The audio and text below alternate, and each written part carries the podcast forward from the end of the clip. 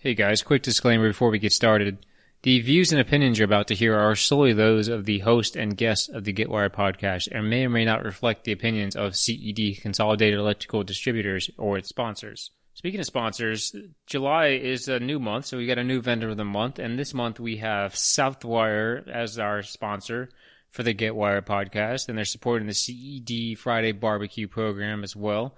So if you're in the area on a Friday, come by C E D and get hooked up with some free lunch and check out some Southwire tools, get discounts on various items we're going to be having on special. So whether you're a contractor in need of a new set of uh, hand tools, or you, you're doing a huge job and you want to use the best and latest and greatest uh, wire pulling technologies, the best lubed wire, uh, you know, the Simpole wire, or any of the other innovative products they have, like the M C barrels, as well as they also have these pole packs that are pretty cool too.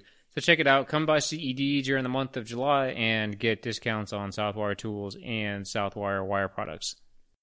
Welcome to the Get Wired podcast, presented by C E D Vero Beach. Join us as we make new connections, share our outlooks on business as well as life, and provide a new look at the wholesale electrical supply industry from the inside out. This is the Get Wired podcast. Here's your host, Mike Burkhart.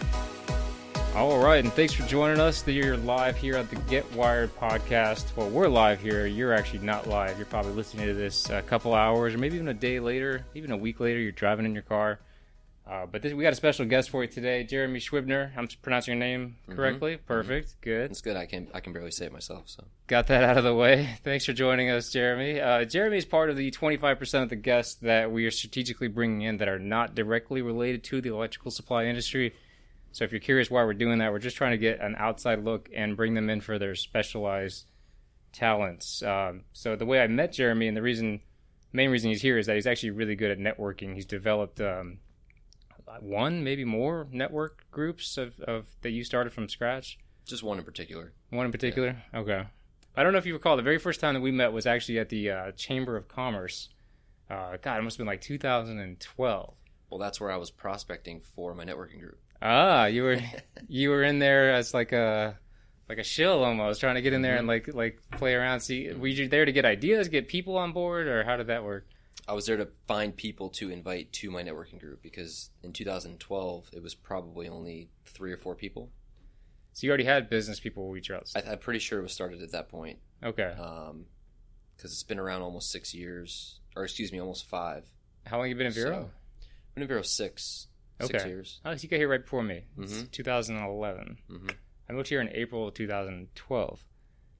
Well, now I'm disappointed I wasn't invited at that meeting. I think shortly thereafter, yeah. probably. Yeah, no, for sure. I think we met, and then we met at CrossFit, and then I was I put the two together, and, and then we started talking. And mm-hmm. um, yeah, that that was a that was a good time. I definitely enjoyed it. Are you still you're still doing that? And where are you guys meeting at these days?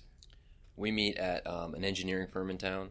Uh, someone in the group, and they offer up a conference room space. Oh, okay. We started in my office, but it was a small room. We outgrew it pretty quick. Yeah. Then we went to like an assisted living facility. I remember that. Um, yeah. They had kind of like a theater room, and it wasn't very, you know, conducive because we were all facing one direction, and it wasn't. And then uh, one of the members was an engineer at this firm, and they had a free conference room, and so now the group's like thirty people, and so we all oh, wow. we all sit in a big circle, and so it's much more. I think the most that was ever there was like twelve when I was going. So congratulations, man. That's awesome. Yeah. That That's huge. It took time, and it's, you know, it's a lot of work.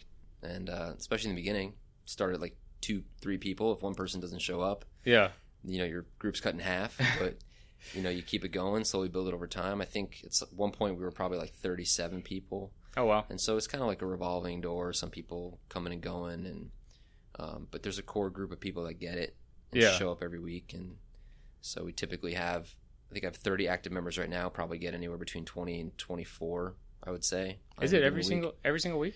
We do every Thursday morning except the third week of the month. So this, this tomorrow, because this is a Wednesday, so tomorrow morning we will not have a group meeting. Oh, okay. Cool. So, so everybody gets a week off. Right on. Uh, so that's actually one of the questions I did have. Uh, so if you are new to town...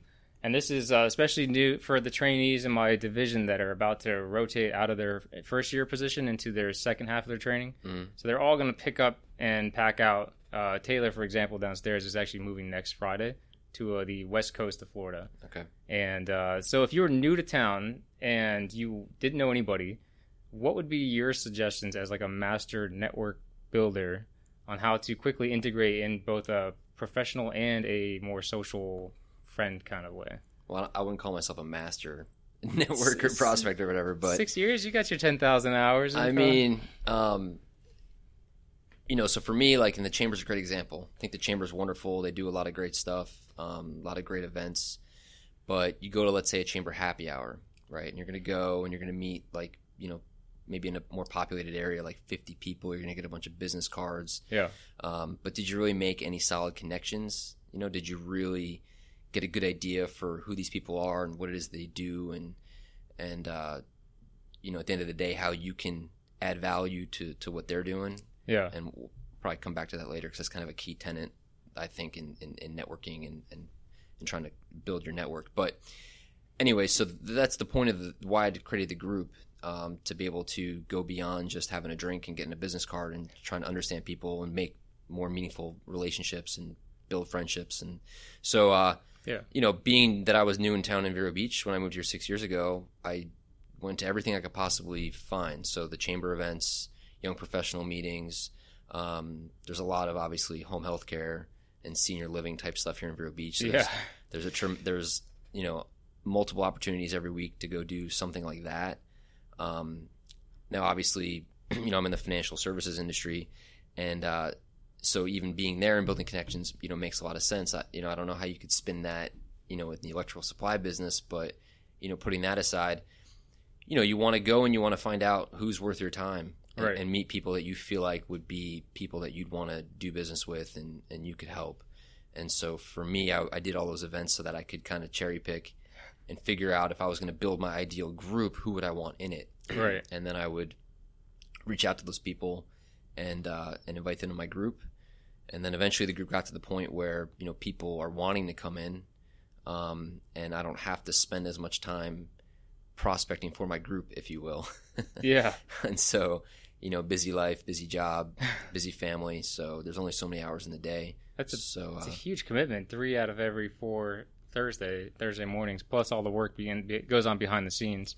Um, not a tremendous amount, but, um, you know, I do moderate and, uh, I'm not, you know, able to go every week. So fortunately I have some people in the group that can step up and kind of leave when I'm not there. Yeah. But, um, you know, we meet early, so it's eight a.m. So my whole thing is, is we, we meet from eight to about nine fifteen. Mm-hmm. And so it's like, what are you really getting accomplished for nine fifteen anyway? Right. Right. Right. Um, and so in fact, you know, when I first got my taste of, of doing networking like this is when I was living in Fort Lauderdale, and I was involved in two groups down there, and both of them, two groups that were, I, sh- I should mention, were kind of prototypes for what I created here. So it's not like a new idea that I came up with on my own. Right. Um, but those groups started at seven a.m. And so in, in that situation, it's it was like seven to eight. And so then again, what are you doing before eight a.m.? You know, so you just went, you did something positive for hopefully your business. Um, you know, you, you So you did a lot before your day even started and still get in the office and do what you got to do before probably you would anyway. So, yeah, um, yeah, it's a commitment, but but I think that there's value there, and it's, that's why I do it. It's definitely one of those things that you get exactly as much back, if not more, than you put into it. And if so if you put in very little, you get very little back. And I think people get easily frustrated with that and, and would stop going because, again, nobody blames except themselves, right? Like they're not putting in the work, and so you don't get back the return on it. And for me, it was like... It was a challenge with the time because we do open at seven. Mm-hmm. And so I was coming in and then leaving and then coming back, and it was kind of chopped up. And I, it was when I first started out here, I had like two or three employees. Uh, I didn't have the solid career that I have now, where I do have the luxury of being able to go out for hours at a time and not really worry too much about it. Um, and then I got hooked up with the Treasure Coast Builders Association. Are you, are you familiar with them? I went to a meeting one time. Yeah. But um, what do you think about that, C J? I think, I think I went as a guest. Yeah. I think it was a good group. That was early on in my career as well. Um, and then I think they hit me with, you got to join. And it was pretty hefty. I don't remember what it was. It was pretty pricey. And, yeah. and not being in, in that specific industry. It was in the hundreds um, of niche. dollars, something like that. Um, I don't exactly remember. I just remember it being enough that I just didn't think it was a good use of my resources. It might have been one thousand dollars. I huh? think it was, yeah. Now I think about it. Mm-hmm. Um, and yours is free? So that's kind of a big component of mine. Um, you know, there's other networking groups in town, yeah. you know, whose names I won't mention that have a financial commitment. Right. And so for me, it's like, you know, if, if, if you want to be there, you know, I want you to be there for the right reasons. And um, right. and so the whole idea of the group is, you know, it doesn't cost anything, um, but there's uh, a commitment, and that commitment is, in the the broadest of sense, is to try to, you know, you're th- you're not you're th- you're there because you want referrals and you want to build your own business and you sure. build your own brand. But at the end of the day, the group only works if everyone else is there with the idea of trying to help somebody else. And right. so if if I got a group of thirty people and thirty people show up and everyone's sitting down waiting to get a referral, then nobody's going to get a referral.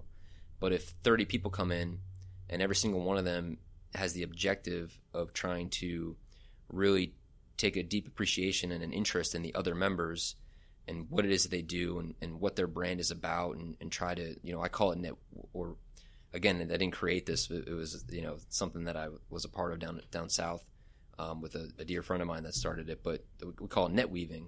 So it's, it's, it's not just networking, it's net weaving. And net weaving is saying, you know, understanding Mike and what it is that he, what he does and what it is exactly that he's trying to accomplish. Yeah. And he might, you might have a specific goal that you're trying to um, network with, let's say, an electrician, or you want to meet a builder, or you want to meet a property manager, or whatever.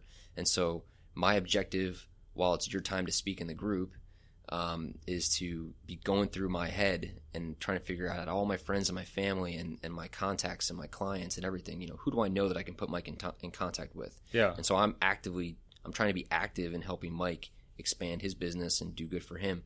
And then I'm trying to do that for everybody else in the group. And so I'm I'm I'm really net weaving. I guess it's kind of maybe slightly corny, but no, net, I like weave, it. net weaving in everybody else to try to figure out, you know, how I can be a connector and how I can help them. Um, and so, you know, if I if I'm doing that, if I'm committed to doing that, and everybody else in the group is committed to doing that, well then, hey, there's twenty-nine other people that when I get up and I'm giving my little two minute elevator pitch, that hopefully there's twenty-nine other people that are going to be thinking about doing the same thing for me. Right. And so ultimately, the group has become kind of this mobile, you know, marketing force for my brand that hopefully continues on outside of the one hour that we meet every week. Um, and we talk a lot about, you know, six degrees separation and Vero Beach being a small town. It's like three. You know, maybe it's three. And then being in the group and having, you know, deep relationships with thirty other professionals in town, I hope that it's two degrees separation. So I don't think right. that there's there's probably not a single person in Vero Beach that I'm not connected to in maybe, you know, two at the most. Um, points of connection through the, so so do you do that um, for yourself privately, or were you asked to do that for your company, or does, do the two just kind of work together in a good way? Or no, I mean, you know, being that I'm I'm a financial advisor, so uh, it's it's my employer doesn't care how I do. Well, they care how I do, but they don't care. They don't care. They don't care how I do Some it. Some ethics involved. They don't care how I, they don't care how I, how I'm doing it, as long as I'm, you know, being successful and, and finding new clients. And so it's up to me, as as especially as I started out in the business from scratch, um, I can build my business any way I want. And so obviously, nice. you know, networking is is one of the, the better ways to do that, um, although it's a big time commitment and something that takes quite a while. It's not something that you're not going to, you know, you might not see returns right away. It takes quite some time. Um, yeah. And so to me, this was, you know, one of the, the, the better ideas I could come up with um, as a way to meet people in the community and kind of get established here. So kind of along the same lines, when you start something like that, and you, and it does take a while to get started, and it is difficult at first, and you're probably, you know, if like anything new, you're making a lot of mistakes and, you know, quote unquote, failing a lot, um, and you're not seeing the results right away, and, you know, super delayed gratification could be a six month cycle until you start to see any traction. What do you do in the very beginning and, and along that process, in like the first six to twelve months, to stay focused on your goals and to to not lose that intensity at month three as you had in month one? Yeah. I mean, I think it's obviously important to recognize that, um, you know, what you, what you put out is not necessarily what you're going to get back. And I don't think it's ever going to be that, right. You know, and, you know, we're both big fans of, like, Gary Vee talks about the, the fifty-one forty-nine rule all the time. Gary Vee. Yeah. You're, you're going to put out fifty-one percent and you're never going to get more than forty-nine percent back. And I think that's just, I don't know if it's like the law of the, you know, the uni- universal law or whatever, but it seems to be that way. Yeah. And so an important thing is, is, you know, I view myself as a connector. And I think that, you know, for me personally, I just get a lot of joy and a lot of pleasure at helping other people.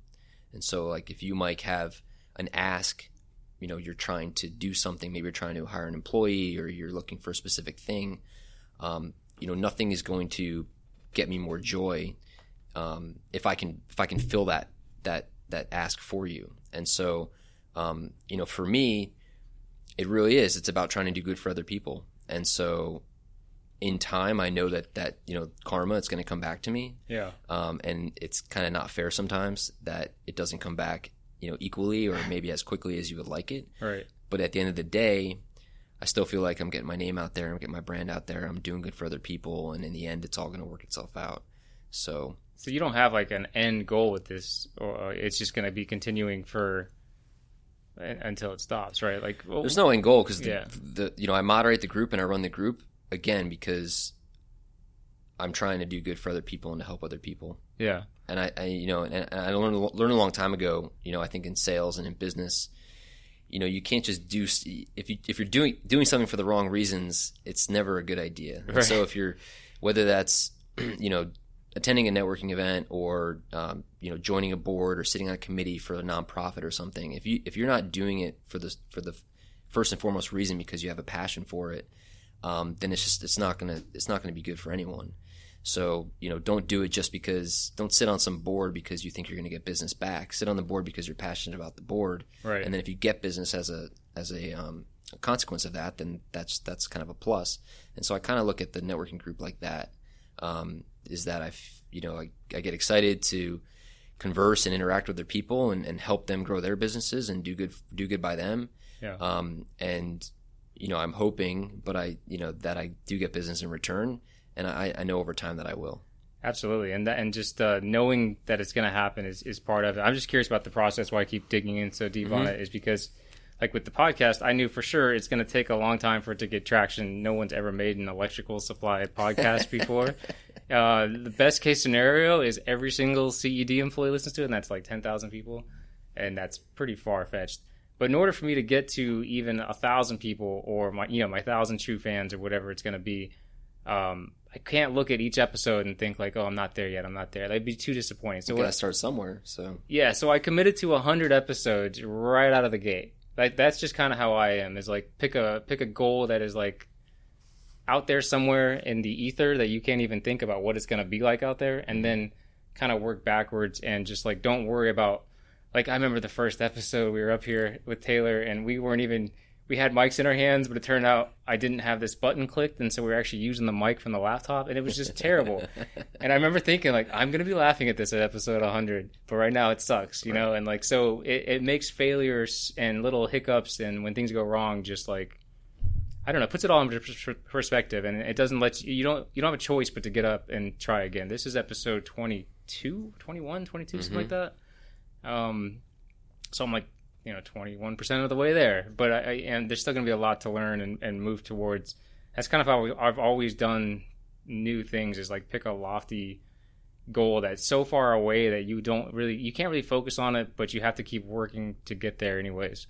Um, and then to kind of work backwards from that goal too. It's, I don't know. It's hard. So that's why I'm trying to build my idea about goal building, goal getting, and, uh, and just based on other people's opinions and how mm-hmm. they how they look at it. Yeah, well, I mean, you're also talking about, you know, I don't know if it, it's not a law, but let's just call it the law of compound interest, right? Yeah. So, and that's just that's kind of funny because it's what I what I do and talk about with my clients a lot all the time, especially younger uh, individuals. Yeah.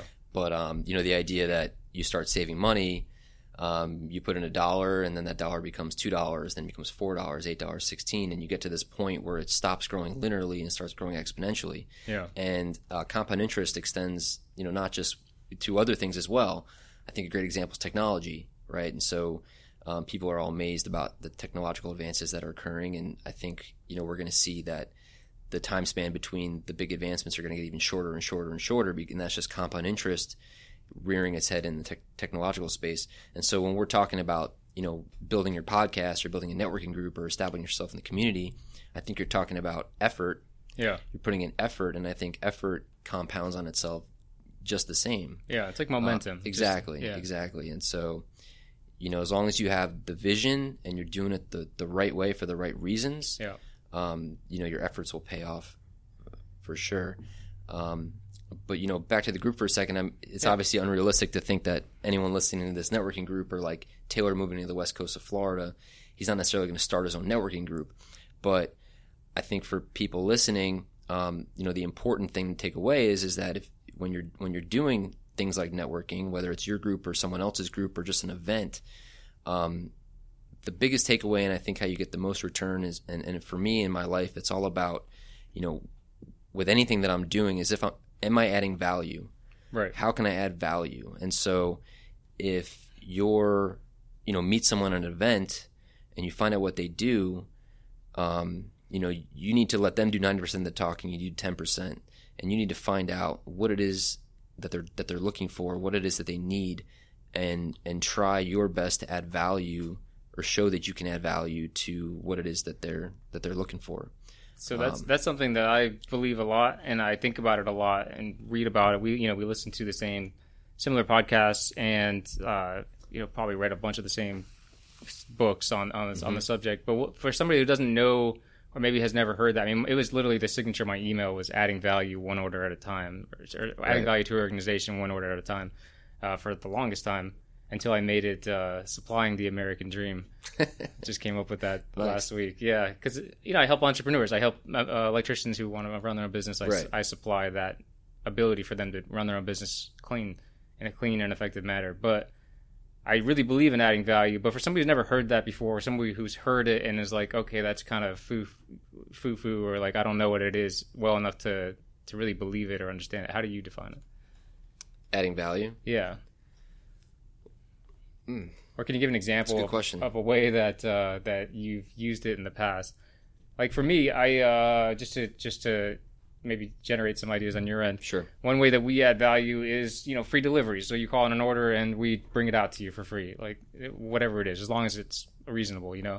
Another way thing that we do is like instead of looking at the electrical supply industry as like I'm here to have electrical products on the shelf, I look at it as I'm actually here to make the electrical supply experience like really good for you, so that you don't have to worry about it as a as an electrician who's trying to run a multi-million dollar business with ten guys in the field, or mo- maybe more than that, ten trucks with two guys each, so twenty guys in the field running around, um, bills to pay, jobs to win, bids to get, all that stuff. Like the last thing you want to worry about is the supplies on the shelf. And so if I can do anything that actually makes your life easier, whether it's you know the free deliveries, you don't have to send two guys over here and pay them to do it, or if it's like we go in and even build websites for customers, we go in and help with their social media we, for totally free, like just to, because if their business grows, then our business grows. And uh, for me, that's a way that we can really add some value by not really costing me anything except time and maybe a little bit of effort, and using some skills that I kind of have in the, on the back burner I'm not using every single day in my business to help them grow their business. Mm-hmm. Um, that's just one example. So I think it's uh, Warren Buffett who said, price is what you pay, value is what you get. Yeah. Right. And so I guess an example, you know, I would lean towards, I guess, what it is that I do. So I, I said I'm a financial advisor in the financial services industry. And so we were talking before the podcast started about, you know, Wealthfront, and there's Betterment, and these are like what's being referred to as a robo-advisor, like the financial technology. Yeah. And so the robo-advisor model has basically proven that the investment piece of the business that I'm in um, really only has a price of about twenty-five basis points or twenty-five percent. Okay. So I'm on the retail side of the business. I'm a financial advisor, work with families um, and manage investment assets. Um, so I think my industry collectively, we could say on average, maybe charges, you know, one percent. So if we charge one percent and the robo platform has proven that the investment advice or the investment management itself is really only worth a quarter of that, yeah, then what are you paying for in the other? Right. And so, because that's huge in the long run. Exactly. Yeah. And so um, for me in the business that I'm in w- with the people that I work with, we are extremely comfortable in the fact that we add more value than that. So um, and for us, that's that's you know just the intangible intangible things that go just beyond the investment piece. And so You know, I guess that's an example of in my business on, on you know where we feel like we're adding value. But you know, kind of getting back towards the, the networking thing, I think it's just about you know if you go to an event and you're walking around and you're getting your free drink and you're just picking up business cards and you're meeting people, yeah. Um, you know, if if you're not having meaningful conversations and being inquisitive and, and finding out what it is that that you know, you know, why is everybody else at this event? You know, yeah. It's just to have a drink and meet some people. Yeah. How much um, money is in this room right, right now? Yeah. What else do they do? You know, yeah. what, what business are they in? What, what what can they do? What can you do to help them grow their business? You know, how again, how can you add value to help them succeed in whatever it is that they're doing in their life? Yeah. Um, and so, if you're not going to go into an event with that kind of a mindset, then I feel like you're not going to be adding any value, and you might as well. You're probably just wasting your time. Yeah. Um, and if you do believe in, in you know law of karma, and and all that stuff that goes along with it. Does anybody then, not believe in karma? Because that shit just makes sense, right? Like it just it, if you do good things for people, and I'm stealing a little bit of Gary Vee's flow there, but if, if you if you do good things for people, you're gonna get good things back. Was the Gary Vee the cursing part? Is that what that was? Yeah, that's all. Okay. That's all right. This is construction. Uh, you know, I mean, it just makes sense that if you go out there and try to help people, like some of my best customers are literally just people that I've gone way out of my way to help and never asked anything in return. And just like you do something above and beyond and never like put your hand out and say, where's the thank you? Where's the handshake? Just like, all right, see you later. And just, just drive off. And, and they're kind of left standing there like, wait, why did he just do that? Like, mm-hmm. why did he go way out of his way, stop what he was doing, uh, bring something out here? Lose money on an order because we underbid it, whatever it is, and then never ask for anything in return. It's because, you know, you mentioned uh, like a definition of, of sales, and somebody told me in it's like my junior year in college, I still remember his name is Marcus Madlock. If by some chance you're listening, Marcus, I still remember what you said. And you said that sales is simply building and maintaining relationships. And that I just never forgot that. It's one of those things that somebody said as a guest speaker in a class, and I was like, that makes total sense. Mm-hmm. And this is about the long-term relationship. I've been here for five years. I've dealt with some of the customers since literally day one. Um, and, and so it's never about one order. It's never about one job or one issue or one breaker or light switch. It's about the whole process and the, the, the expectancy of that customer's, you know, profits over the longest terms. I think you're in the same boat. Like you get somebody on board, it take, it might take you six months to sign them. But once you get them, you're probably going to have them for like, I don't know, what's the longest that you're, you're, I don't know if you can know if you can say that, but like the longest that you've had a customer since you moved to Vero. Well, I've been in the business six years, so I would say six years. Right. But it's like a long-term sale. There's no short cycle. Like there, you get a lot of people that come in and out and you never see again, or is it very much like a, like a long-term sales cycle? No, I mean, in the, in the industry, you probably, there's a tremendous amount of turnover, but really? for, for myself and for the partners that I have and the team that I work with, it's yeah. it's very minimal. Yeah. And the reason is, again, it's it's price is what you pay, value is what you get. Right. And so, um, you know, our clients aren't our clients understand what it is they're paying for. And if, if they didn't understand that, they wouldn't be clients to begin with, because that's just, you know, we kind of set the expectation from the start. Right. But, um, you know, getting back to what you were saying of, and I lost my train of thought. Well, no, I, it happens. You, I guess you were talking about the difference in like like the percentage points, right? Like that, how that zero point seven five percent is is is the money that, that's required to obviously keep the business alive on your end, but it's also the like it's worth it because of the value you give your customers. We're in the same boat. I mean, everybody can have the same electrical supplies on the shelf tomorrow if they place the right P Os. Right, and so that's what I was going to say. Yeah. So so somebody can come here and buy fixtures and supplies, but you just talked about doing the extra, going the extra mile. Yeah. Um. Which isn't costing them anything more, but they're more. They're sometimes, pro- sometimes it is okay. You know, but they're if they can if they can buy you know a widget over here yeah. and not get free delivery, or buy a widget over here and get free delivery, right?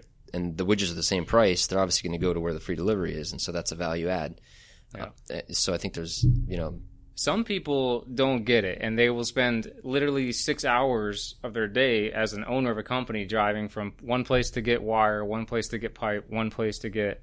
You know, their devices and one place to get their light bulbs because they're getting some nominal percentage or some perceived discount or mm-hmm. some relationship. And they'll literally spend their whole day driving around picking this stuff up, thinking they're winning by by saving so much money. Maybe they are saving money, but you're never going to get that time back, and you're never going to get the opportunity cost of that time to like bid a job or hire well, a right time is guy. Money, so absolutely. And it's uh it's again about like what else could you be doing instead of just trusting one person with all the money that you're you're going to spend that day anyways within a couple percentage points. And that's that's kind of the leverage that I put on the whole thing is like, well, I have more employees here than all the other stores in Vero combined. I have more inventory on the shelf than all the other stores combined. we have free water, we do free barbecues on, on the weekends, you know, we're getting an ice machine, like all these little things that, like, yeah, you're not really paying for up front, but you might pay, I'm not afraid to admit it, you might pay a little bit more here than you would somewhere else, just by a few percentage points, but it's going to make your experience of buying electrical supplies in the long run that much better. Right. Um, well, someone told me a long time ago there's, you know, three steps to winning business, and that especially, you know, we're talking about an individual customer or client, if you will. Yeah. So first they have to like you, then they have to trust you, then they have to recognize that you're good at what you do. And I would add on to that that they have to, there has to be perceived value. Yeah. And so, um, it's really good. You know, we talk about obviously going to events and networking and doing things, and that's what you're doing is you're building a relationship. You know, you're you're building a relationship with people so that they can like you. Yeah. Then you're you're proving to them that you're trustworthy, and that and then they, ultimately that you're good at what you do, and there's perceived value in what it is that you're doing. And so, obviously, you doing those things like the barbecues and all that stuff. Yeah. You know, people are probably, you know, willing to pay the extra cent or two cent or whatever it is to get that experience and to to come and see you guys. So um yeah I mean that's actually that's actually what it's all about. It's it's customer appreciation. It's the thank you economy, another Gary Vee thing. Like, I can't tell you how much money I just spent on on giveaways and doing things for free, and like mm-hmm. you know uh just just just fun things that I think are, I do it because I think it's cool. Like, I think it's cool to go to a customer that's having a I can tell is having a rough week or whatever, and maybe he couldn't participate in one activity that I, I offered him. And so, but his wife is like, well, hey, anytime there's a spa day, hook me up or whatever, you know, ha, ha, ha. And she sends me that email of like, well, my wife says anytime you get a spa day, we'll take that. And I'm like, okay, fun. That's funny. And I think about it for a day, and the next thing I do is go out and buy like the best spa package at White Orchid and send it over to him. Right. Again, never asking for, never just like, here you go, have a nice day, and turn around, walk away kind of thing. Um, and that's the kind of stuff that, like, now I'm just making him look good and making him be the hero to his wife and being like, hey, look how my business is adding value to our relationship. Sure. Um, and, you know, I think it lasted. The residual effect of that was about four or five days, and then we went right back to where we, where we were at with the customer. But, well, I mean, you know, you brought up before, you said, is there anyone that doesn't believe in karma? And I don't, yeah. you know, I don't know, but I think there's plenty of people that, you know, doesn't. So we talk about, you know, the networking and building relationships and stuff. And, you yeah. know, for me, you know, I feel like I'm a natural born connector. And so yeah. I'm constantly throughout my day trying to connect people and trying to, you know, connect the dots, I guess. Um, and I think, unfortunately, there are not everyone is a born connector. And what I've found, not only through my experiences in, in doing what it is that I do, but actually, you know, working with some coaches and some consultants and people that have done this for a very long time with a lot of different people. Yeah. Um, you know, the, the takeaway is is that those who aren't connectors often can't be taught to be connectors. And so mm. that's an unfortunate thing. Um, and so, you know, we talked in the beginning about me going to these events and trying to cherry pick people from my group. That's essentially what I was trying to do, is I was trying to figure out, you know, who are the natural born connectors, because those are the people that I want to spend my time with. Right. Um, and I don't want to spend my time with people that aren't, because if they're not, you're going to be, you know, trying to do what you can to add value to them, and they're never going to return the favor. Hmm. Um, and so... Is that because they're just not seeing it the way that you're seeing it? Or... Because I, I actually, I don't believe that there are skills that not everybody can learn. I think anybody can learn the skills that they set their mind to and, and, and work their ass off to do it. So as far as like innate skills of being a connector, and I think some people might tend to be better at it, but I think you could also take somebody and say, like, if you show them why it's important enough, and, and just... if they really buckle down and work at it and screw up a ton to get there, um, I think they could overcome that. But I definitely see what you're saying. Like, if you go out there and, I mean, it, it almost like, it, it just makes sense that you would go out there and try to find people that are equally minded of, of like trying to give back to what you're putting into it, you know? Right. It's essentially, I think it's about, you know, getting outside your comfort zone. Oh yeah. Right? That's where all the magic is. Right. And so, I'll, I mean, I'll, I'll give the example. So like, I'm an avid golfer. Yeah. I was playing golf. And uh, I was playing with a guy that lives in Vero only a short time out of the year, and then he lives in another part of the country. And he has an interest in – he's a developer, and he has an interest in learning more about the, the younger millennial generation of Vero Beach, because mm-hmm. he, he thinks there's an opportunity to invest downtown, right? For and, sure. And that was the extent of the conversation. And so and, and so I I stepped out of my comfort zone, and I said, well, t- tell me more about that, you know. And so he starts to elaborate, and I say, well – Well, do you think that it would be in your best interest to meet with a young real estate agent who I think is probably, you know, connected into that millennial um, you know, age group, um, and is very connected in the downtown.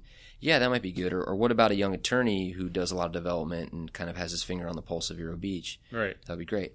All right. Well, turns out because I have an attorney and a real estate agent in my networking group who fit the bill. Yeah. Now, he didn't ask me if I knew a real estate agent or knew an attorney that could help him with that endeavor. Yeah. And he didn't. He just talked about it because he was, you know, shooting shooting the shit. Yeah. Um. But you know, I stepped out of my comfort zone and I and I basically got and, and for me, so it, it was like. You know, it just made my day. Yeah. That I was like, wow, I, was, I, I wanted to get off the golf course as fast as I could so that I could reach out to this real estate and, and a real estate agent and attorney to let them know that I just made this connection for them. Yeah. Um, and, you know, fingers crossed, anything I can do, like I want to I want to see it succeed. I don't know. I guess that's a, like an innate thing that maybe I have and other people have and some people don't. But that's really cool, man. That's- but, the you know, I think the average person, you know, someone, and, and I mean, there's, you know, not everyone in my group, you know, is like that. And, and a lot of people that you might meet at an, at an event might not be like that also. Right. Um, and so if, if they were in my shoes in that situation, the only way that attorney and that real estate agent is getting the referral is if that developer says, hey, do you know a real estate agent or attorney? Yeah. And then I could be like, well, yeah, I'm in a networking group with one. But, you know, the odds of that happening are pretty slim. Yeah. Um, so you're like a matchmaker. You're just constantly thinking like, like were you like that in high school with, with like guys and girls or... You know, no. hooking friends up. no, or not none, at all. None of that. No. My wife's really good at that, but yeah, but not me. I think it's just, I don't know, something that I, th- I think I kind of fell into as I got older when yeah. I kind of got into the working world and the business world. I mean, I I would say I'm a kind person and, right. you know, always try to do the right thing. Yeah. Um, but, you know, once I got into kind of the sales role, you know, it's it's it's about, you know, I guess treating people the way you want to be treated or, or doing for others how you'd want them to do for you. And so for me, I'm in this, you know, a sales job and I'm trying to be successful and grow my business. And so there's a certain way that I wish other people would help me. Right. And so the best way that I feel like I can, you know, help that along is if I try to be that way for other people. Yeah. And so hopefully the law of karma is a real thing. It is. And eventually it's going to come back. I mean, sometimes, you know, and we talk about, you know, it's frustrating at times. I mean, I've had the group six years, yeah, um, and it's not like I've had any amazing results for me personally, but I get a lot of joy out of the fact that I've helped out a lot of other people. Yeah, I mean, I I, I know you don't keep score, but uh, well, we you... do. I do keep score. we the... had we have it on our on our on our attendance sheet. You know, it's referrals given, referrals received, but. Yeah, but you don't seem like the kind of guy that's like, well, hey, I did hook you up with that developer, so... No, uh, no, no, not at all. Yeah, where's no. my bottle of scotch or anything no. like that. But, like, there is some something just so so good about that, like, so pure about that. And I, I've, I've been in those situations where you, when you hook two people up and, and you do it for no other reason except for that it's the right thing to do. And maybe you don't. Maybe people don't want to call it karma because that's kind of woo-woo or whatever, but... Um, and I understand that. It's not for everybody. But I do think that there is something about... You know, energy that you're putting out, you're going to get back, whether mm-hmm. you believe in the law of attraction, which I do, or you believe in just, um, you know, I really believe in intention, really is what it is. Like if you have a good intention, if you set a good intention for a day and you go out there and you intend to connect with people and to like exude confidence and reliability and sincerity and just projecting that whole that whole vibe versus going out there and be like, I don't know what I'm doing. I'm super anxious. Like people can pick up on that and you're not going to get the same opportunities, especially in a sales job and, and an outside sales job, especially going to new customers or going even to customers you're trying to convert over or whatever. Like you're just not going to get that same kind of feedback from them that you're looking for if you go out there without the right intention. And yeah. I mean, ima- imagine going to an event and, um, you know, just going up to people. And you're not just going to say, you know, hey, I'm Mike from C E D and this is what I do and blah, blah, blah, blah, blah, right? Yeah. But, um, you know, if you show interest in other people and you ask them what they do and, and you kind of dominate the conversation and, and making it about them. Yeah. I'll say at some point because it doesn't always happen. And when it doesn't, I kind of throw my hands up like I can't believe it didn't. But at some point they're going to ask you what it is that you do. Right. Um, and, and that's your opportunity to, you know, non-threateningly kind of give your little – your little pitch, if you will. Yeah. Um, but then you flip it right back on them again. And it's about, I think it's just about building goodwill. Are you familiar with uh, Impact Theory and Tom Bilyeu? Have you ever heard those names before? Mm. Well, Tom Bilyeu is the, the Quest Nutrition guy, and he, he's he's one of oh, three okay, founders. Yeah, yeah, yeah. He's got a mm-hmm. new series out called uh, Impact Theory, where it's all about uh, developing, you know, the, the billionaire mindset, whatever you want to call it, just the growth mindset, switching from a fixed to a growth mindset, just by simply making the choice to do so. But one of the things he always talks about is if you want to be interesting to somebody, be interested in yep. them first. Yep, absolutely. I, I'm sure he got that from somebody else. Yeah, but... he definitely stole that. Yeah, Tom. Uh, but I, I really think that that's so important. Like, if you go out there and just try to, like, just just be interested in what they're doing. Like, I went to, are you familiar with, um, oh, man, I can't believe I'm I'm blanking on their name right now. Uh, Parabel. Have you heard of Parabel mm. here in Vero? I don't think so. Uh, Parabel is this... It's it's really cool. I went out there for the first time, and they are growing this. It's called duckweed, and it's kind of like spirulina, except it's a plant, not an algae. It grows in thirty inches of water, and they're building these enormous farms. Like, unreal how big these farms are, of just like really shallow pools. And um, I'm gonna bring this back. Don't worry. And and the only person I'd ever met from Parabel was uh, the electrician that comes in here, and so the electrician's. As much as I love electricians, like, sometimes the guy that comes to get the materials, not not the business owner or not the most polished individual. Uh, so that's and that's the only perception I have of this company. And so I'm thinking, like, oh, it's some algae farm or whatever, some industrial thing. Um, so I go out there, and it's in Felsmere, so it's kind of back roads, dirt roads, or whatever. And I and the first person I meet's like, oh, you're at the wrong place. Let me take you to the right place. And I'm like, oh man. So now we're getting in the car, driving fifteen minutes elsewhere, and. Then he's like, oh, you go in that trailer over there. I'm like, oh, no, it's in a trailer. Like, this is exactly what I think it is. And I walk in, and it's like this beautiful office they've done inside this trailer. The, the people got the heads up from the guy that I'm on my way. They, they end up introducing me to the, the exact right people I needed. Um, ends up being like this startup in the in Florida that's going to be hiring like hundreds of people here that mm-hmm. like really good paying jobs. They're, they've got a mission to replace whey protein in all sources using this duckweed that's got, you know, amazing minerals and all that stuff. Um, but... I said I was going to bring it back, and then I totally lost it. So for me, it was like I, I went out there with the intention of, of just meeting these people and, and trying to figure out like how I could add value to the organization. And uh, maybe I needed to collect some money too. But it was really about like, like let me figure out what these guys are all about without any judgment or anything like that. And it ended up being a, a really great experience because of it. Um, and, and then we're going to do a ton of stuff with them. I gave them a bunch of ideas. They gave me a bunch of ideas. And uh, but one question I did have for you. I totally dropped that. And we're just going to move on.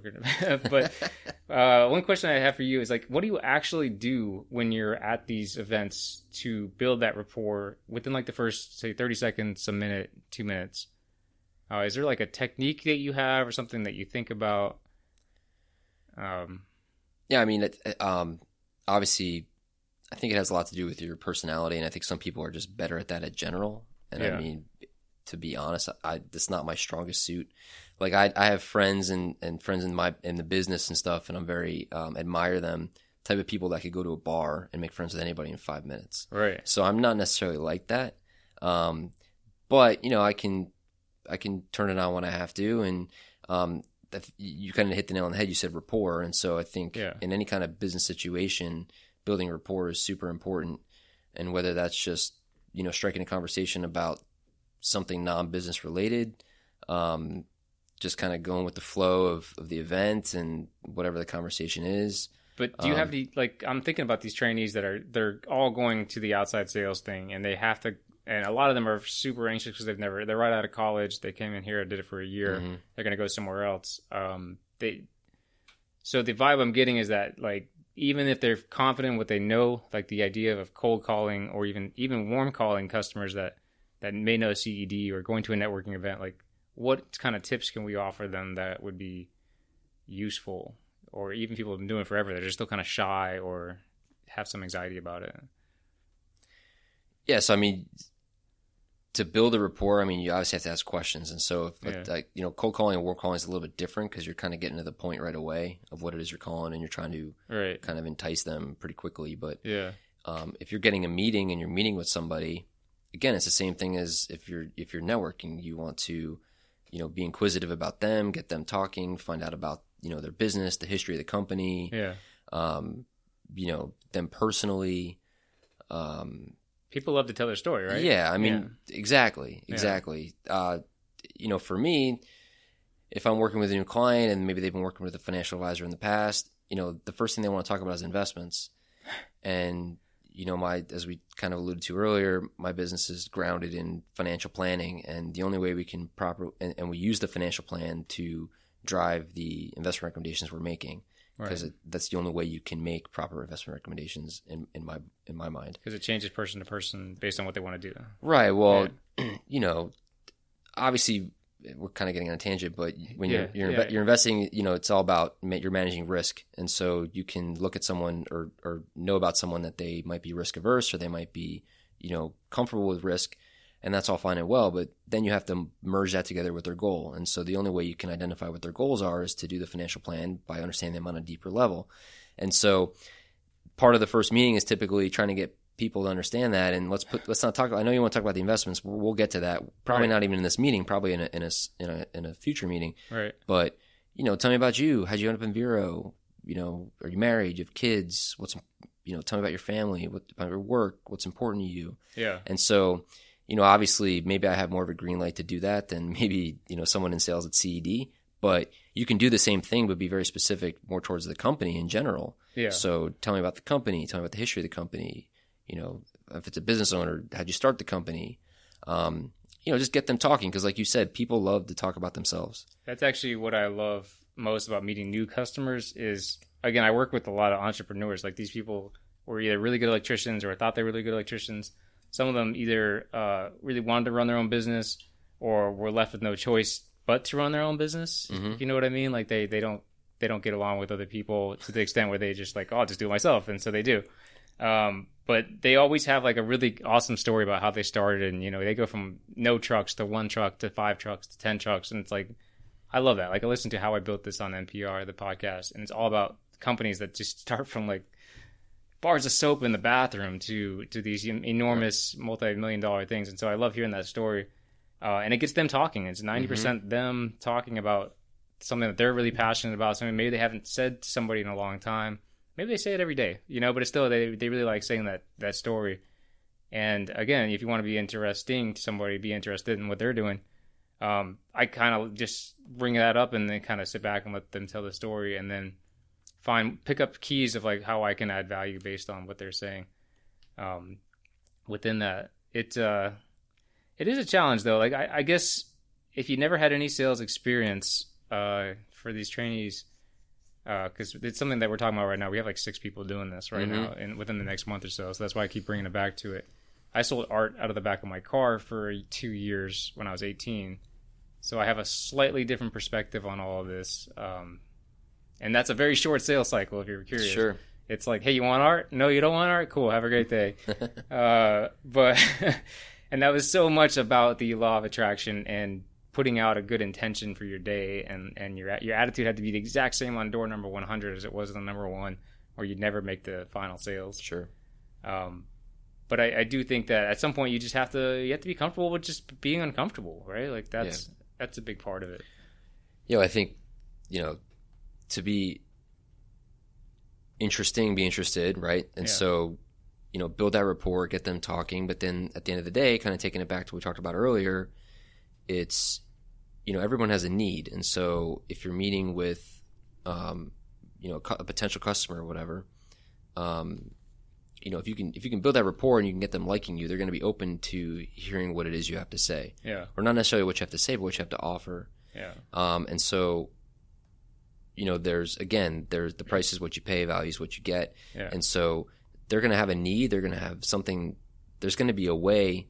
They have to buy electrical supplies. Exactly. Yeah. And so they're probably doing it somewhere already. Yeah, so, they have to. You know, what, it, what is it that we can do? How can we add value to what you're currently doing?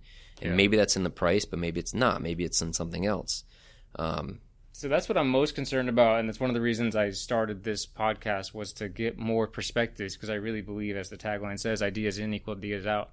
Like, we're very close in this industry, especially, to being just stomped on by, and you're seeing it already. I, I don't even know what percentage of the industry's gone to online sales or um, things of that nature, the Amazons of the world, Internet of Things of the world. But um, that's so disruption's a big part of it, and just trying to stay one step ahead of it by bringing in as many different opinions and people as possible. Uh, because at the end of the day, maybe not this generation of electricians, but certainly the next one's going to be very, very tech savvy and and and want. We're already seeing it now. Like if a customer orders something this morning, they want tracking this afternoon, and it's like, hey man, I have to email three people to get that or whatever. It's, it takes a lot of time. Well, shit, I could have just ordered this on Amazon and get tracking right away. So we're always looking for ways that can really set us aside from that beyond price, because that's a big one too. They're just checking our price on the internet, but mm-hmm. also the service aspect of it and and leveraging the relationship part of it. And we do a lot of stuff too, like like cash discounts if you pay on time and things like that. Uh, but certainly that's that's definitely one of the driving factors of this podcast, is just to get more ideas in to, to either grow the business or not let the whole thing just explode to the internet. Like, because that's, I could see that happening in the next ten years, you know. Mm-hmm. Um, trying to stay one step ahead of it. Do you see, and and, and networking in general, like um, it, a lot of that's gone to online, social media. Do you use any of that within your networking techniques, strategies, or is it all person to person? Uh, how do you see the future of that going? For my for my industry and my business? Yeah. I mean, it's I'm in, I'm in one of the more heavily regulated industries in the world, so um, hopefully everything you know everything we say and do is is recorded and monitored and has to go through compliance. Um, yeah. And so, you know, I'm on LinkedIn, but it's very restrictive. Uh, don't do a lot of social media and stuff like that. The majority of what we're doing is, you know, it's just it's a relationship heavy business anyway. So it's, it is face to face and person to person. Um, but, you know, the networking is very important. Obviously you're, you know, for the, the new guys at, C, at C E D, they're out there trying to meet new people, expand their network, make a name gar- for themselves, garner new customers. Right. Yeah. Um, and then, so when you, obviously you land a new customer, that's just the first part, you know, that's probably one of the more, that's probably one of the harder parts, but it's just the first step. Yeah. Because now you have to keep the customer. Um, and so I think that, you know, differentiator is to not be reactive, but be proactive. And so, yeah. you know, in my industry, you know, we focus a lot of our time on, you know, systemizing and, and making things as proactive as possible. And, you know, that helps in a lot of ways, um, lets the customer know you're thinking about them. You're, you're, again, it's, it's all part of that added value. Right. Um, and so, you know, if you sell somebody, you know, some electrical supply and they pay for it and then they take it out the door and they're gone. But if you're providing some sort of a, a follow-up or a support or a back end, you know, they've already paid, but now they're getting all this extra service. And so, it, again, it's a value add. Um, Sometimes it's just a follow-up text like, hey, right. how did that work out for you? If you know it was kind of a dicey situation, right. the guy's walking right, right, out right. not one hundred percent sure, and you're like, mm-hmm. hey, whatever happened with that? Mm-hmm. I did that today. And the guy was like, oh, man, thanks for reaching out. It worked out great. But had I not done that, A, it would have been a mystery for me, and B, it would have been like, well, this guy doesn't care. He just cared that I bought something, right? You know.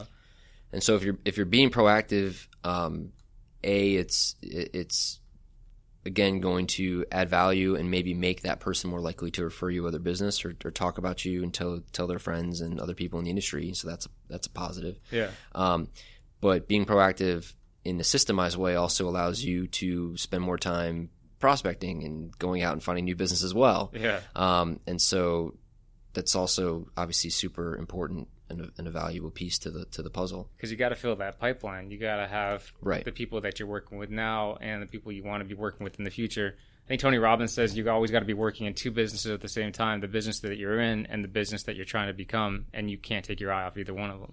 Wow, Tony Robbins. Impressive. Yeah, throw yeah. that out there. Uh, I'm into all that stuff, man. I just I just dive into it all. And for some I saw reason... him live. Oh, really? Yeah. Did you go to like a Unleash the Power Within? Or no, my wife's a dentist, and uh, we went a couple years ago to Vegas. I'd never been to Vegas before, so they had a, there's a big convention out there for a, a large dental company. Yeah, one of the craziest things I've ever been to, like a Tony Robbins show. No, it, it was oh. like, it was just this uh, convention for dentists, and it was. People just going crazy. yeah, it was literally like a th- like a three day party. Like there was a private concert with Train. One oh, night, wow. Emmett, Emmett Smith from the Dallas Cowboys gave a keynote address. What? Um, and then they had Tony Robbins come in, and so there's laughing gas everywhere. Yeah, I mean, he was very forth forthcoming that you know he typically doesn't speak for less than forty-eight hours. Like he'll only do events in, two, in two, you know two days is the shortest event he'll do, like yeah. a weekend, yeah. because he doesn't feel like he can communicate his message in such a. In such, but and then he tried to condense it into like a three hour thing, um, and. I mean, I know he he's the man, right? And he gets a lot of props. It didn't really connect with me, but yeah. um, I don't know. It was very, it was, very, we're getting, it was very low key. You know, he's got like a staff, and there's a keyword that drops, and the music plays, and yeah. it's just like, yeah, that's a, it was a little too much for me. So one of the things I noticed about um, how have you seen that Netflix documentary about him? Um, I'm Not Your Guru. No, but it, that probably sounds interesting. I should probably check that out. It's like a behind-the-scenes kind of thing. It's pretty cool. I think you like it. But it does show a lot of that, like, hey, when this is happening, like, they're planning, like, hey, when I say this. Or, like, yeah. when this guy, when I, I call out this guy because I got his file and I'm reading it. Like, he does read everybody's files. So, like, if something comes up that's unique, he's like, okay, I know that that's related to this and blah, blah, blah. So there's a little bit more of, like, a, what was that movie with Steve Martin? Where mm-hmm. He's, he's the that? healer. Midnight City or something like he's that? He's the healer, though, right? The healer, yeah, yeah. yeah. yeah. He's he, got all his minions doing like recon in the audience, and there's so there's a little bit of that planted people. And my thing is, if it gets you to the result that you're looking for, that you feel like you paid enough and you paid the right price for it to get the value out of the experience, going we're tying this all back together, um, then it, then who cares how he does it, right? right? If you leave That's with fine. this emotional state, this boost that like helps you grow your business, helps you become a better husband, a better sure. son, whatever, it makes you quit doing drugs or whatever. Then who cares really how he does it, right? As long as it's legal and ethical and all that stuff. Um, but I, I do listen to – actually, I got introduced to Tom Bilyeu by looking at uh, Tony Robbins videos. I used to do this thing in the morning where I, I, I work out every morning and I, I play motivational videos like, like on YouTube, but did not watch them, just had the audio going. So it was like always Tony Robbins, and then I, I was like, oh, let me just Google some more Tony Robbins stuff. And he's got some really powerful stuff, and it, it really does stick with me. Uh, but then he was interviewed by Tom Bilyeu, and I was like, who's this Tom Bilyeu guy? What else does he do? And then uh, so I got on Inside Quest and then Impact Theory. and um, Is that what he's doing full-time now, the Quest guy? Impact Theory, yeah. yeah. He's going to be uh, – his goal is to be bigger than Disney, you know? And, and I really believe that if you're spending time driving around in your car and listening to music, music's great. I love music. Uh, but your time could be better spent, uh, you know, empowering your life, learning some new skill, new way to look at things by listening to podcasts, listening to content that mm-hmm. empowers you. And Impact Theory is probably the best one out there. Problem is, he's been doing it for a long time, and he's, so if you don't start at the beginning, you're kind of jumping in. And you're like, wait, you're missing a lot of the stuff he talked about because he's not repeating himself like hardly ever. Uh, so there's always new stuff coming out that you really have to kind of backtrack six months and start. So start from the beginning is what you're saying. Yeah, I think the first episode was with Michael Strahan, but even the Inside Quest before he did Impact Theory was really good too. Mm-hmm. Um, it's just empowering content, and that's what that's what this is all about. Like ideas in, equal ideas out. The more information you put in, the more you're going to get out of it. Because with the idea being that the person you are today, and it's only based on the information you've learned and and actually retained up until this point. And so any skills that you have have only gotten you literally this far to this exact moment in time. And if you want to be better tomorrow than you were today, the only way you're going to do that is through the acquisition of new skills, new information, and actually working your ass off and applying that information into an intentional, meaningful way moving forward. So that's the whole method behind it. It's definitely opened my eyes to be like, hey, anything, anybody that I look at in the world, you know, if I aspire to be like, I don't know about like Michael Jordan, put that out there, like, but like he's just worked really hard at being a good basketball player. You're too short, Mike. Well, I hate that. Muggsy Bogues. Okay, there you go. Okay, so he's he's a perfect example. Everyone told him he was too short. But if you just put in the work and there's no such, like he kind of, I don't know if he believes there's no such thing as talent, but I really like to take it to that extreme. It's like, there's no such thing as talent. There's just somebody that's got skills that's worked harder than you have to get there. Right. And so success leaves clues. You can backtrack the things that they've done in order to get to where you want to be. So if you're looking at an outside salesperson when you go to a new store um, and they're doing two or three million dollars in, in revenue or whatever, and you're like, well, I'm not even doing two or three dollars. It's day one. How the hell am I going to get to two or three million dollars? You can backtrack all the things that he's done, pick and choose the best ones, and maybe spend time with him and three other salespeople and pick and choose the best things and and pick up the clues that they're leaving to their success, assemble it, make it your own. And I really like what you said. First, they like you, then they trust you, then they you have to. What was the last thing? Then they have to recognize that you're good at what you do and, and that you have something to offer, I guess, in, in the case of C E D. Yeah. Something so it, of value. So it's really important to be super warm up front and and get that likability factor in first. And that's honestly, it's got to be the easiest part because you just have to be friendly. You have to be outgoing. You just have to be like calm. And I was just talking to Taylor yesterday. I was like, man, you get to be a hero. Like you get to walk in there and be like, what problems do you have that I can take off your plate? What what? What problems you have that I can turn into opportunities, basically, is what it is. And And I love that. You walk into a place and they're like, "Oh man, we're we're, we're six months be you know we're, we're this thing needs to be done tomorrow. We can't find anybody to do it." And it's like, "Oh, I know where to get those." And you're a hero. Like you get to literally wear a cape and a mask and walk in there and right. save the day. So you know, we said before, or I said before that you know I think it's I think it's a Warren Buffett quote. You know, um, it is price what you pay, value what you get. It is. But um, to look at it for kind of from another angle, something that's talked about in my industry is um, they say. You know, in the absence of value, price takes over, mm. right? Yeah. And so, I think when we when you're talking about, you know, the Amazons of the world and, and things like that, you know, if you're not if you're not adding value, you're not doing all the stuff we talked you know we talked about so far on the podcast to try to differentiate yourself and and make it a good experience and things like that. Yeah. Then people are going to price shop and they're just going to get whoever's the cheapest.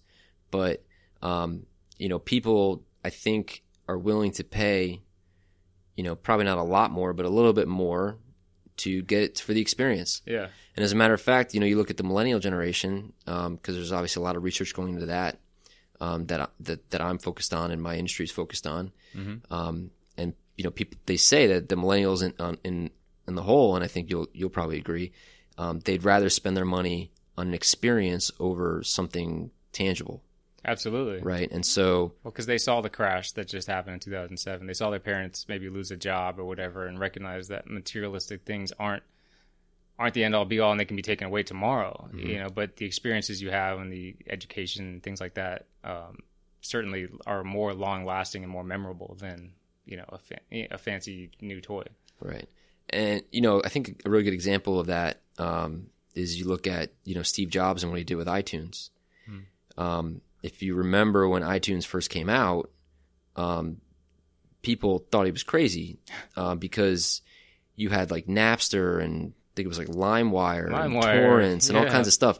I mean, you could get free music with with a little bit of work wherever wherever you wanted. Yeah, um, a little bit of virus. And so, and so I think it's a Jobs quote where he said, "The way that you compete with free is to make it easy." Hmm. Right, and and you know, really what he meant is is iTunes and Apple. Is is an experience, and it was a brand, and, yeah. and people wanted to be a part of it. And so I think that that's obviously, you know, we're talking about Apple here, and it's kind of a, a, a grand example. But, you know, whether it's my industry or C E D or whatever, you know, you can do things to differentiate yourself to create an experience and to add value, yeah. whether that's, you know, following up with a text or providing free shipping or delivery or having a barbecue, right? Yeah. Um, And then people aren't going to be so so focused, hyper focused on, you know, what it exactly how it costs compared to what I can get it on, you know, somewhere else or maybe online. Well, and for me, it's all those things, and I, I love comparing it to Apple and and then comparing it to the other uh, less, you know, versions that come with a lot more baggage, right? Like with LimeWire, you got to dodge the viruses, and you're you're never too, you're never getting the best quality audio. You know, the musicians aren't getting paid, blah blah blah, and so.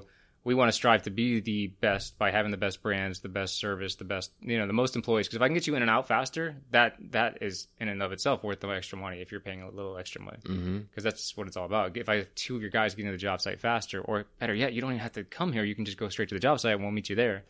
Um, soon we'll have a drone that's going to bring it out to you. Yeah. You know, five pounds or under. Uh, all those things. It's, uh, it really does... help and makes their job easier. And I've said for a long time now, I've, I stopped selling electrical supplies about a year ago, and I started selling an electrical supply experience. And it's the whole package. It's not one thing that you can put your hand on and say, what about this one price on the thing? It's like, well, what about all the things that we do on top of that? And quite frankly, Mister Customer, I need the extra margin in there so that when things go wrong, I'm not hitting you up and nickel and diming you on the extra freight or whatever. I'm just flying it in, you know, all smiles and happiness. And if I don't have the extra margin to do that, then we do have this difficult conversation where it's like, yeah, it's seventy-five bucks for next day air because somebody screwed up and it wasn't me, you know? Right. But if it, if I have the opportunity to make those things go away, make it seamless, make it easy, um, then everyone goes home happy. So networking is really important. Uh, I definitely want to thank you for your time. Be respectful of it. I know you have a very pregnant wife.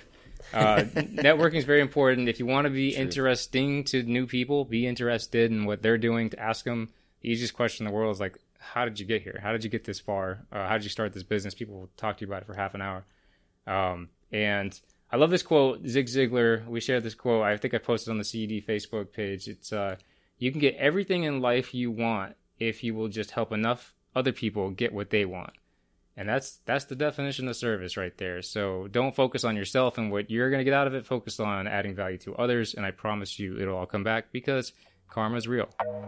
Jeremy, thanks for being on the show. My pleasure. Have a good night, guys.